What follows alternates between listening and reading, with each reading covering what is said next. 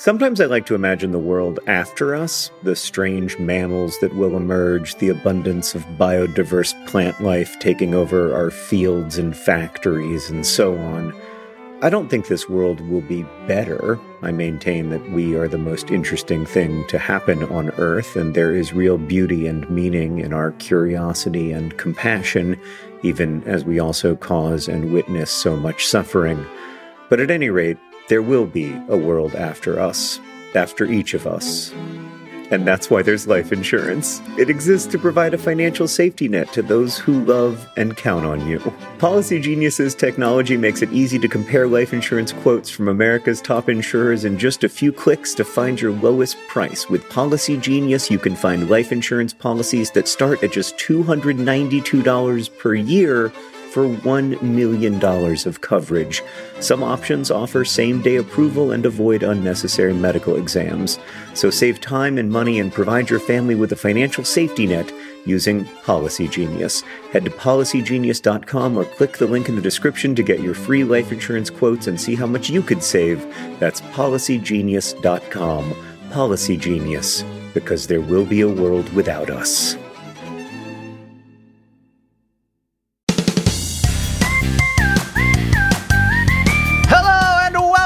Dear Hank and John. Or as I prefer to think of it, Dear John and Hank. It's a podcast where two brothers answer your questions, give you dubious advice, and bring you all the week's news from both Mars and AFC Wimbledon. John, yep. What do you say about a man who's been in national politics for over 50 years, who's run for president 3 times, who was once the youngest senator and is now the oldest president-elect? What do you say? I guess he was biding his time. Yeah, it's pretty good, but I'll admit that my enjoyment of the joke is affected by my overall enjoyment level of the world, which has gone up significantly in the last 5 days or so. Oh, don't worry, John. The stress will come back. It has been a weird week, and I think we should just not talk about it. I want to take an unusual approach this week and begin by asking you a question that I find very important and very troubling. Okay. It's from Kylie, who writes, "Hi, John and Hank. First off, Kylie, thank you for putting my name first. It means a lot to me.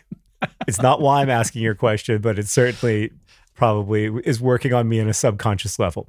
Kylie writes, "Why does the Twix brand have this obsession with right Twix versus left Twix? I don't think anyone cares. Confusedly, Kylie." No one cares about any of the stuff in advertising. The entire point of an advertisement is to make you care about something you otherwise would not.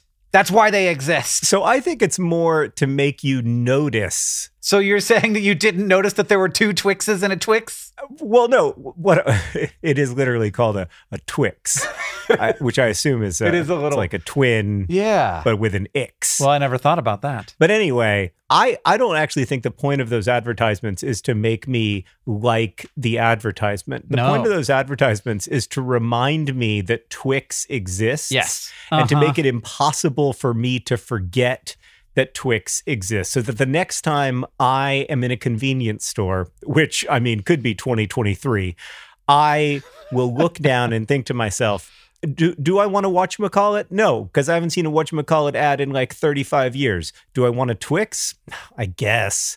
And then I'll get a Twix, even though, Hank, and this has become important to me in the last 2 weeks because we've exited the post-Halloween period when the kids eat a lot of Halloween candy, and we've entered the post-Halloween period where John eats a lot of candy. And so I've been thinking about this a lot because I've been eating a lot of candy. And the thing about Twix is that somehow it still exists, even though it is terrible. So there must be something to this advertising campaign because the product has survived. I like Twix just fine. No, but I do. When was the last time you had a Twix? Last Halloween, probably. We didn't get a lot of Halloween. We weren't able to do the Halloween thing, basically. Yeah, us neither. So, but we still handed out candy to ourselves. We kind of did that. We got a bowl just in case and put it on the porch, and nobody came by. So I got some York peppermint patties for myself, which is my favorite candy. Oh God, that's such a bad pick. I mean, you could have picked anything. Well, I don't know if it's my favorite candy, but I like them a lot. And I like Junior Mints. I like minty chocolate. Sure, that's fine. It's one of my favorite flavors. Andes, you know those Andes chocolate mints? Those are good. Excellent. You say that there are better picks, and maybe there are, but I find it really interesting. And I know that there are people who know the answer to this question, but like there are so many candy bars that have just stuck around. Whatchamacallit. And they're not going anywhere. Yeah. And even like Snickers, like the sort of like chief king of candy bars, right, is not going in, but like nobody's coming in and like innovating and like trying a new kind of candy bar anymore. Well, they are. They're called power bars or Cliff bars. Right. They're like, no, it's candy bar, but it's good for you. Right. You want a candy bar that's going to give you energy and protein. And Snickers is over there being like, excuse me? What do you think I am? I have nuts. I'm a sugar and nut distribution service. Yeah. It satisfies, which is, I guess, what they're trying to get with that. But wouldn't you want to pay more for one that has the same amount of calories? But there hasn't been innovation in like the candy part of candy that much. I agree. Right. I think it's interesting that companies like Twix have to or brands like Twix have to advertise constantly. Snickers does the same thing. Whereas a brand like Whatchamacallit, which is a beloved, like I am a fan of Whatchamacallits. And for a brand like Whatchamacallit, they never have to advertise because everybody who loves their product is already addicted to it. And they know that they live in a niche. Yeah. The thing that I find interesting, Hank, is I believe that if Whatchamacallit started advertising with the same like level of constancy that Twix advertises, Whatchamacallit would become the dominant candy brand, and Twix would go where it deserves to be, which is to the graveyard of retired candy brands because taste got more sophisticated. I think that they could maybe supersede Twix, but they wouldn't become the dominant candy bar. Snickers deserves that space and will maintain that space. Snickers should be the #1 candy bar in America. And then it should be Whatchamacallit, and then it should be Three Musketeers, Midnight Dark. Good save, John. As long as we're not counting peanut M&Ms as a candy bar. No, peanut M&Ms. Which obviously they aren't. Peanut M&Ms are the greatest candy.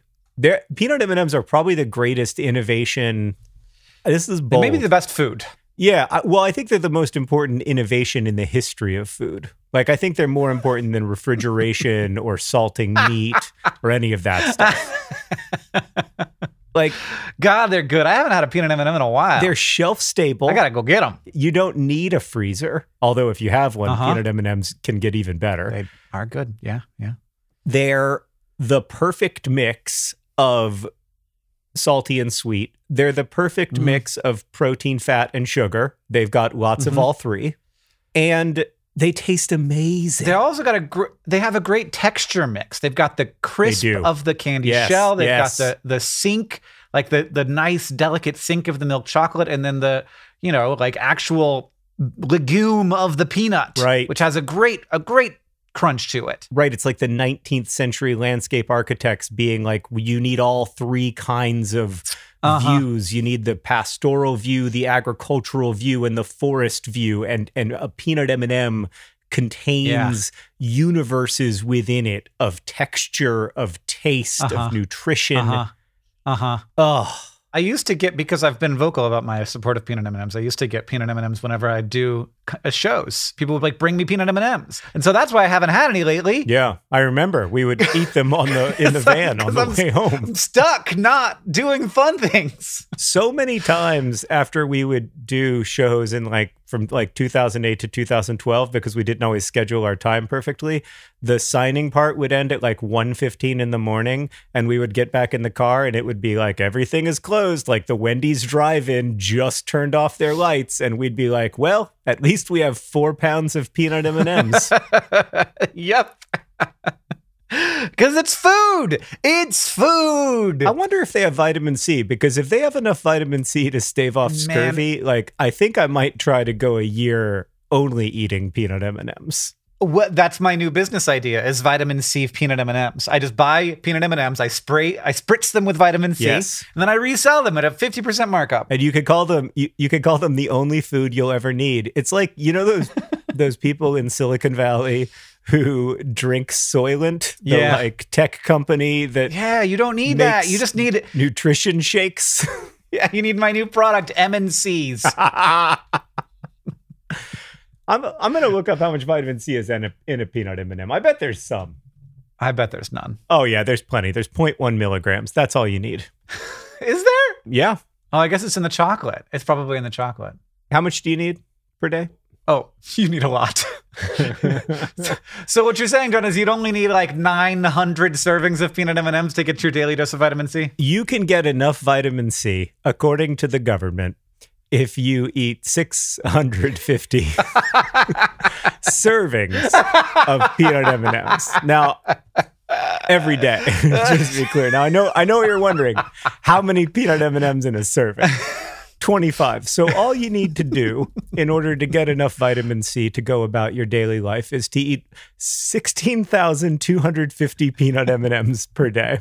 Which is only 14,000 calories. Yeah, listen, if you're going to take on the peanut M&M only diet, you're going to have an active lifestyle. Nobody's going to disagree with you on that. I think I was wrong. I think it's 146,000 calories. Well, in that case, a very active lifestyle probably. But that's beside the point, Hank. The real question is, if I'm going to eat enough peanut M&Ms to get me my daily dose of vitamin C, how often am I going to have to eat a peanut M&M? Could you do it fast enough? And the answer is that you have to eat 677 peanut M&Ms per hour, which that's doable. Which I believe boils down to like just over 10 peanut M&Ms per minute, which if anything is slow. Like I can eat way more than 10 peanut M&Ms. You just have to do it, but you have to do it while you're sleeping. You do have to do it while you're sleeping. I think that's when you hook up the IV, probably. Now you're just Soylent, John. You got to blend them up and drink them. You've come all the way back around. I mean, at its base, Soylent is just peanut M&Ms put in a blender and sprinkled with some vitamins. I mean, that's there's a multi-million-dollar company that has that as its model. And God bless them. Well, don't, because they're... Hey, by the way, we are an independent podcast now. We had a wonderful relationship with WNYC over the last 2 years. They helped so much with helping Dear Hank and John, but also helping to launch SciShow Tangents, helping The Anthropocene Reviewed. It's been a wonderful, amazing relationship. We loved working with them. We hope they liked working with us, but we have decided to become an independent podcast again. Hence, Hank's feeling absolutely empowered to criticize privately held corporations. Oh, God. Well, John, I've got another question before we get too deep. This one is from Sawomi, who asks, Dear Hank and John, what would happen if I found dinosaur bones in my backyard? I live in a residential neighborhood in Toronto, and I was wondering what would happen if I just found a bone and it was a dinosaur bone.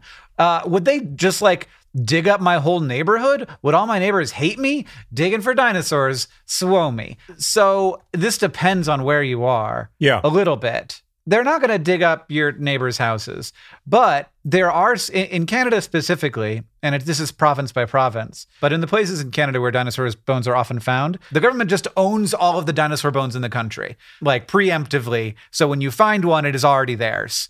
And they can kind of decide what to do once they know about it. This is mostly a problem, or mostly comes up in mining and in like mineral exploration. Right. So they'll find a dinosaur bone and then they have to call the government and be like, we found one of your bones because it's yours. Come and get it. And then that can slow down the process of the mineral exploration. So there's some tension there between the government and the mining companies, which is not unusual for there to be some tension between those entities. But there are some really fantastic, amazing finds that have been made in that way and that wouldn't necessarily have been sort of maintained if those rules hadn't existed. In America, if you find a dinosaur bone in your backyard, it's yours, and so you can sell it. And that has also been a problem because very historically or scientifically significant dinosaur bones have been found and then sold to private owners And then those private owners can, you know, be like, you know, you can't see my dinosaur bone, scientist, unless you pay me a lot of money. Or, you know, you certainly can't have it unless you pay me a lot of money. So that can be an issue when we're trying to actually like understand the you know, history of our planet. So in Canada, I like it, I like how they do it better. But weirdly enough, the bones then can't even leave the province. So a museum in Toronto can't display dinosaur bones from Alberta, which is kind of cool.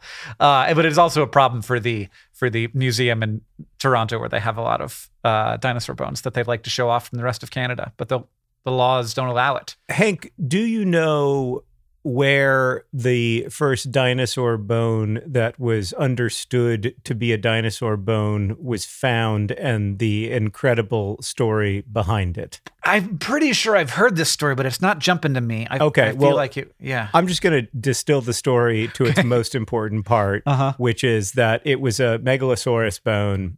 It was known in the scientific literature as scrotum humanum because it looks like a giant scrotum, and in fact was widely believed to be the fossilized scrotum of a giant, as giants had been described in ancient texts. That's amazing. Yeah. Oh, that's real good. Yeah. I look, I'm seeing it. It's the end of one of a leg bone, looks like. You know, how there's sort of like the knobs on the end for all the movement to connect to. It does not look like the end of a leg bone. I mean, it looks more like scrotum humanum than anything else in the whole entire universe. Laura writes, "Dear John and Hank, my boss always asks me, 'What's shakin', bacon?' Oh, gosh. And I don't know how to respond.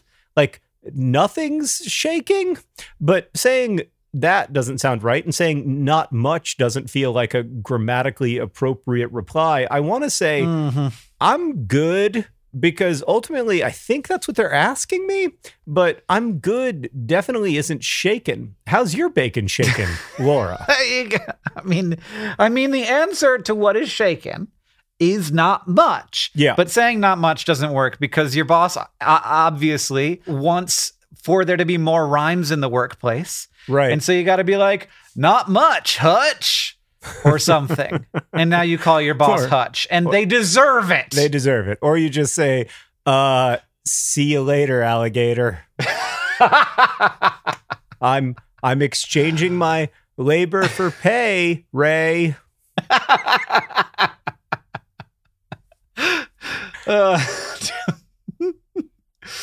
Doing my work, jerk. Oh, that's it. That's the one.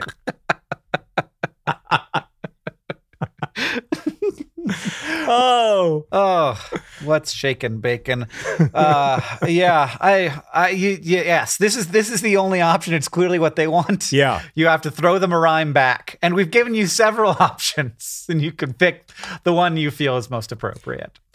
John, this next question is from Marita, who asks, "Dear Hank and John, I was in a musical that took place in the 1800s, and one of the characters rolled her eyes as a reaction to someone else's line. My director called her out and said people didn't roll their eyes back then. Is that true? I thought it was just a thing that we were born with, like laughing. If not, do you know the history? Mary plus Rita equals Marita." Oh, that's a great name. It is a cool name. Marita, I looked into this with Deboki and was shocked to find that it is a new thing. Whoa. We haven't been rolling our eyes in exasperation that long, which shocked me. Are we sure? Yeah, so we rolled our eyes for a bunch of different reasons. Like eye rolling has happened for a long time. It was a flirty thing for a while, where it was sort of like, it was like a come hither, like, come on over, look at my eyes. I'm telling you to come this way. You see how it looks like I'm about to faint dead away? Doesn't that make you interested? It was also like an ogling thing for a while. Like Shakespeare talked about rolling eyes in terms of like lewd glares. And I don't know what that would have looked like. Well, but that doesn't make any sense unless the person is exceptionally tall. I don't know. He talked about rolling eyes, but like you're literally looking away from them. What rolling eyes describes could be a bunch of different things. Oh, I guess you could be like rolling them from left to right, like Oh, hello over there and over there. Yes. Or just like around in a circle. Yeah. Like, woo, my eyes are googling out because you're so gorge.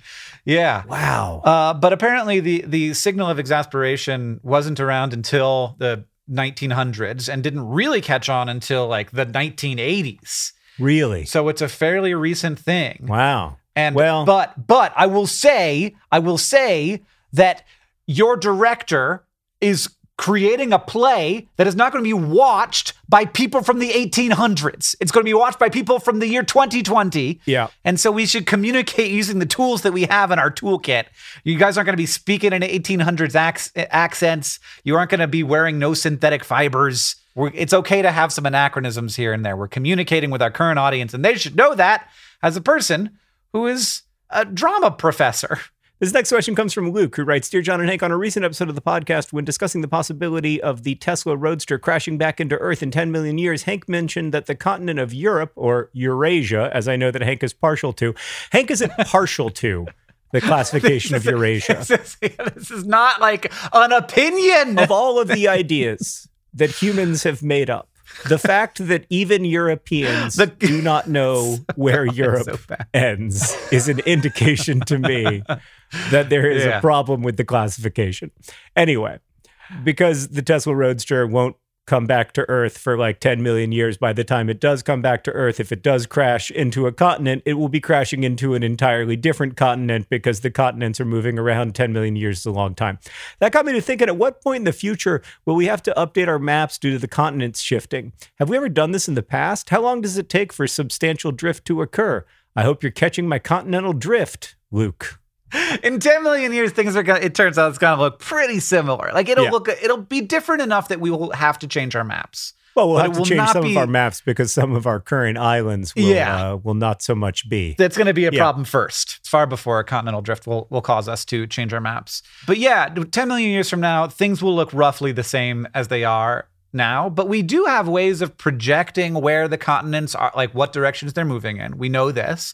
And so we can like project into the future a fair number of millions of years, or tens or hundreds of millions of years, what the Earth will look like. It's not exact, of course, but that's pretty cool that we can do that and sort of have an idea of what the world will look like in 60 or 100 million years. If I've learned anything from the last 2 weeks, it's that predictions don't have to be exact for everyone to listen to them. Probably don't include that in the podcast. Tuna. You know what? Tuna, do include it, and include me talking to you. We're an independent podcast now. We can be meta. So do you know when we'll have to change our maps?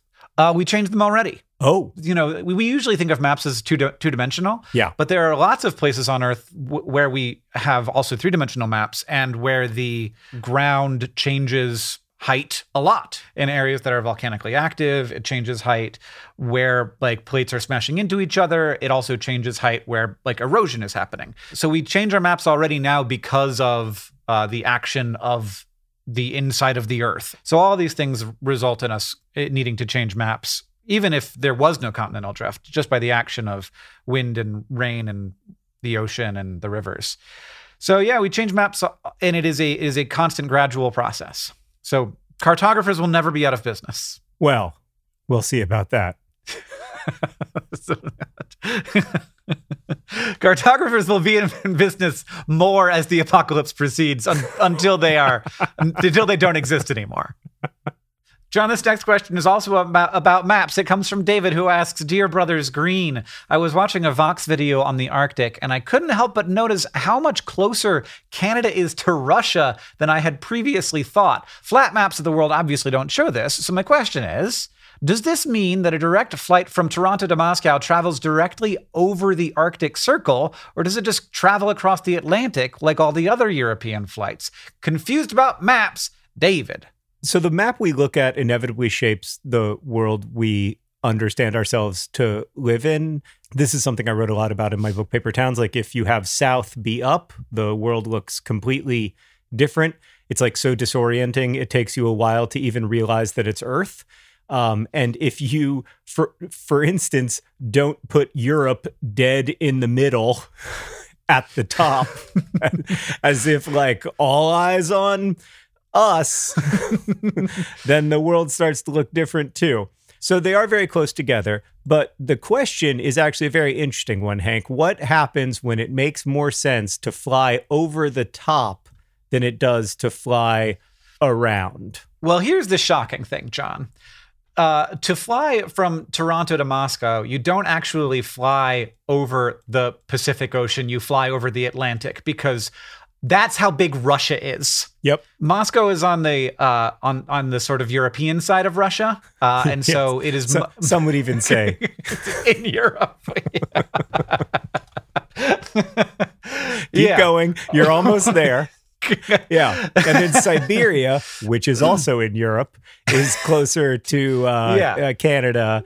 And then China, which again is in Europe, is closer to Alaska as well. Yeah. Australia, but they're arguably part of Europe, is not Europe. Okay, no, yeah. India, which I guess according to this idea that this large landmass is called Europe, would also be in Europe, in which case you would also fly across the Atlantic. So sometimes you fly across the Pacific, sometimes you fly across the Atlantic, but do you ever fly over the top is the question. Yeah, so people do fly over the top, and there is no reason to not fly over the top. It just turns out that there aren't a lot of things up there. Right. So if you're flying, for example, what's one that would do this?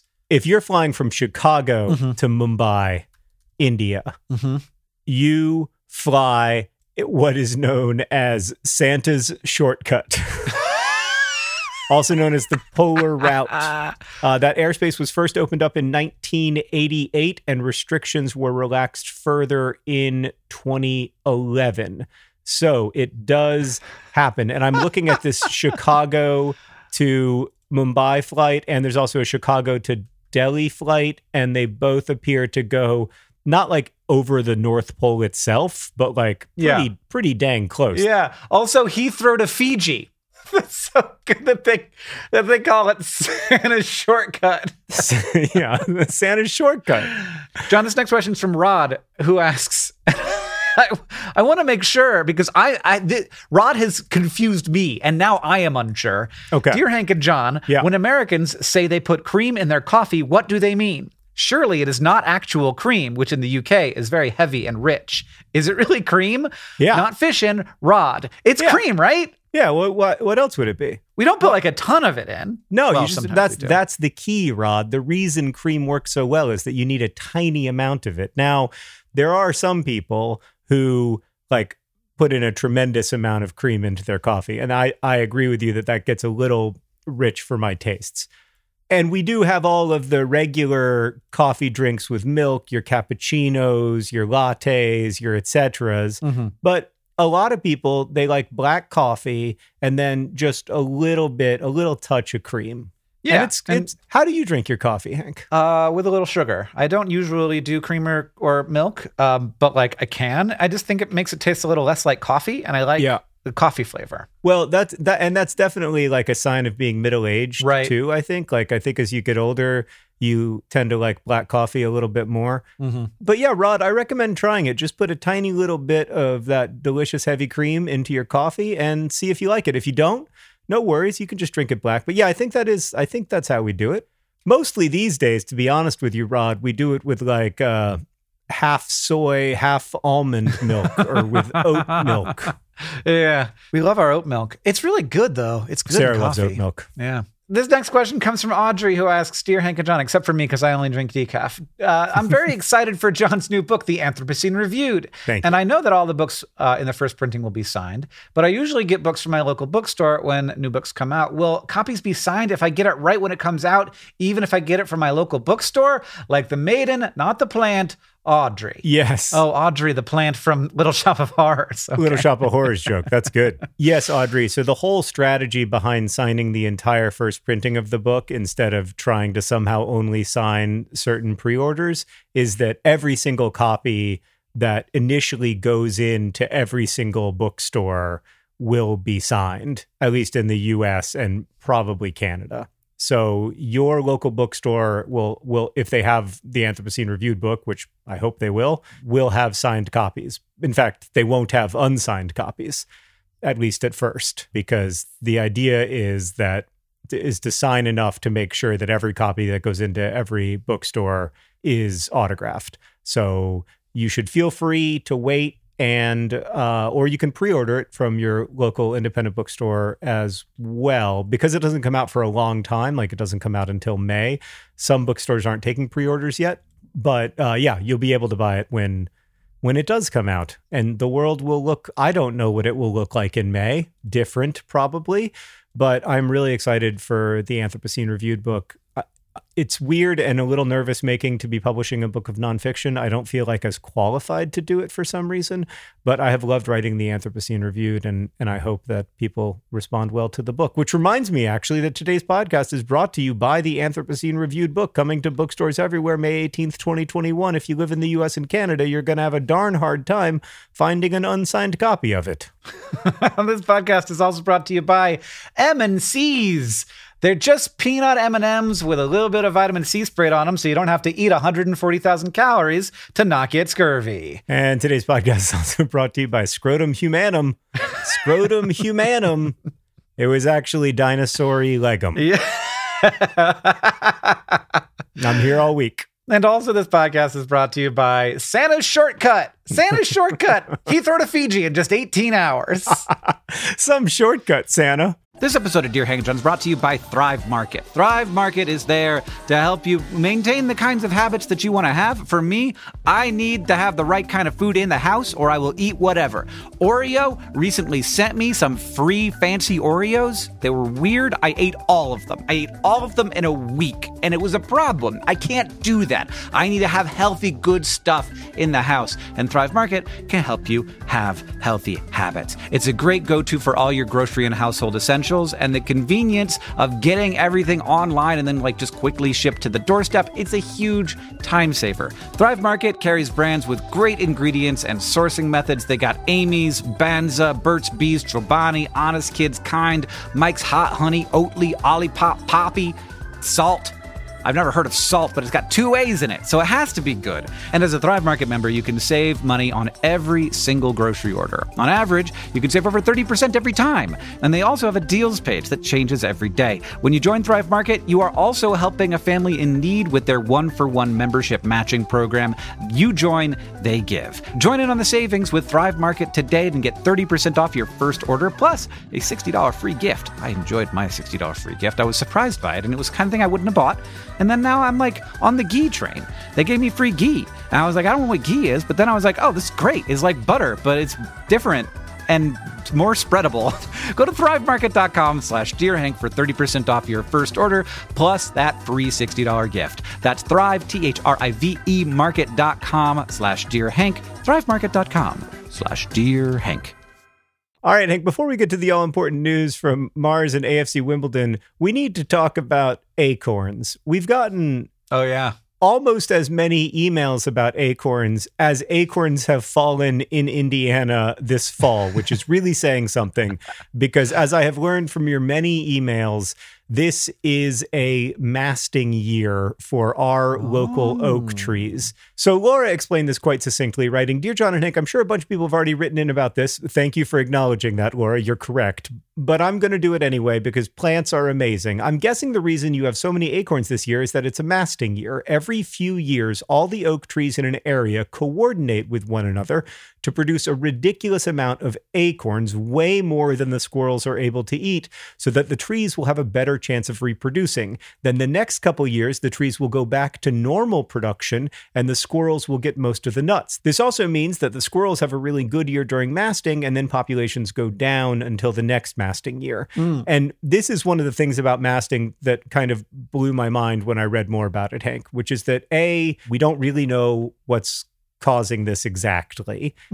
B, it seems like large groups of oak trees are able to communicate and coordinate because there's no other explanation for the varying distance between masting years. Weird. And C, they seem to do this maybe, possibly, at least in part, to control the population of mammals that eat lots of acorns.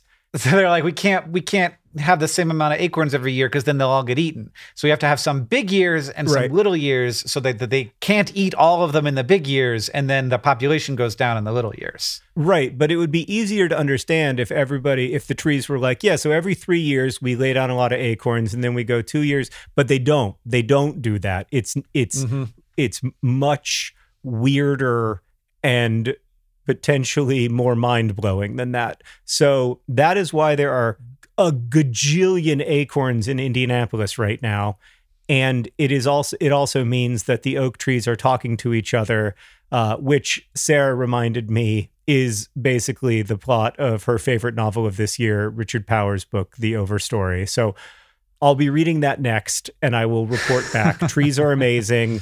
They are evidence that the rule of life is not, as we were told as children, that only the strong survive and you must only compete to survive. They are evidence of the fact that collaboration and cooperation is also essential to any form of life surviving. Cool. And but the side effect is that you have to definitely wear shoes outside all the time. Oh yeah. No, it's you can't even walk 5 feet without stepping on 2 or 3 acorns. What's the news from Mars this week, Hank? Well, in Mars news, scientists have been studying some asteroids near Mars, and they found one that seems to resemble the moon. Oh. So the asteroids they're studying are called the Trojan asteroids.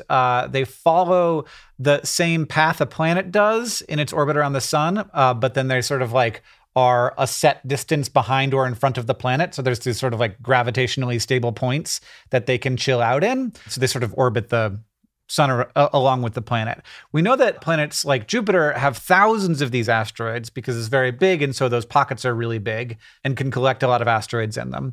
But we didn't know about as many of these around terrestrial planets. If Earth has Trojan asteroids, we still have had a hard time spotting them because their location is close to the sun and it's difficult to look at them with a telescope. But Mars seems to have Trojan asteroids. We definitely have found them. So a team of astronomers used a tool called the X-Shooter from the European Southern Observatory's Very Large Telescope in Chile to study a set of Trojan asteroids and see what they are made of. And they studied how sunlight bounced off of them to figure out what they're composed of, and found one of the asteroids was different from the other ones, and it was this was unique among this set of asteroids, and it looked quite a bit like the moon. Why it looks like the moon is unknown. There are a couple of guesses. It might be a piece of the moon, which does happen. Obviously, the moon has been hit by a lot of impactors, and so that throws little bits off. It could just be a normal asteroid that just looks like the moon and ended up that way through a process of solar radiation and space weathering that created like a moon-like patina on the outside of the asteroid. Sort of like how all river rocks end up like sort of river rocky if you give them enough time. And then there's also a chance that it's actually a piece of Mars's crust that ended up in orbit somehow and ended up looking a bit like the moon. So we're not sure, but there is a weird asteroid around Mars that we have discovered, and we only know it's weird because it isn't like the rest of them that we studied, but it may actually be a piece of the moon over there. That's kind of lovely. Yeah. I like the idea of sharing our moon with Mars a little bit. It's got a little bit of moon. Yeah. Well, the news from AFC Wimbledon is in equal parts great and terrible. AFC Wimbledon played their first game back at Plough Lane. It was an extremely emotional day. There was a wonderful live stream for an hour before kickoff where Wimbledon fans, former Wimbledon players, all were able to share together in the magic of that moment, even though we couldn't be there together in real life. And then Wimbledon took the field against a very good Doncaster Rovers side and went into the lead. And we all know that in this fragile, fragile world, nothing is more fragile than Wimbledon with a 1-0 lead. And so sure enough, Doncaster equalized almost immediately. We then went into a 2-1 lead. And I thought to myself, are these less fragile? No, Doncaster equalized almost immediately. So the game ended 2-2. Well, that's not terrible. It's not terrible. If you get 2-2. Draws all season, you'll be great. Well, just keep getting draws. Yeah. At this point, I would be fine with drawing the rest of our games. I mean, it wouldn't be that fun, but it would be a heck of a story. So that was great. And it was just, magical to see Plough Lane and to see the players there. The pitch looks amazing. The stands look great. and to know that we built that place and we built it, you know, taking out loans from ourselves, basically. I mean, the stadium was built primarily via a bond that the fans raise themselves, and the club will pay us back. And it's just a wonderful day. And I felt so, so grateful to everybody who worked so hard for almost 30 years to make that moment possible and who never gave up on their dream. It's such a testament, I think, to what can happen when a community holds on to hope and sticks together. And then 3 days later, AFC Wimbledon released a statement saying that, quote, some players and staff have tested positive for COVID-19. Some is a very it's a big adjective in that sentence. Yeah. I'm still really hopeful that we can play the rest of the season, and it would be really heartbreaking if we couldn't. But obviously the safety of the community has to come first, and so we'll see. Obviously. Well, that is awful, and I don't know. Obviously, don't know what it means. I'm sure that it's me neither. The kind of thing that will continue to happen. Yeah, but I also know that we'll get through this. We will, and it is really encouraging to see a good response from a vaccine candidate, at least from initial results. It's really, really encouraging. Yeah. We'll get through this regardless. This will end. Pandemics end. They always end. Many of them have ended before. But if we can speed the rate at which we get through this, that would be wonderful. Yep. Well, Hank, thank you for potting with me, and thanks to everybody for listening. We really appreciate you sending in your questions to hankandjohn@gmail.com, and we're just so glad that you're here with us. Yeah, thank you. This podcast is edited by Joseph Tuna-Medish. It's produced by Rosianna Hals-Rojas and Sheridan Gibson. Our communications coordinator is Julia Bloom. Our editorial assistant is Deboki Chakravarty. The music you're hearing now and at the beginning of the podcast is by the great Gunnarola, and as they say in our hometown, don't forget to be awesome.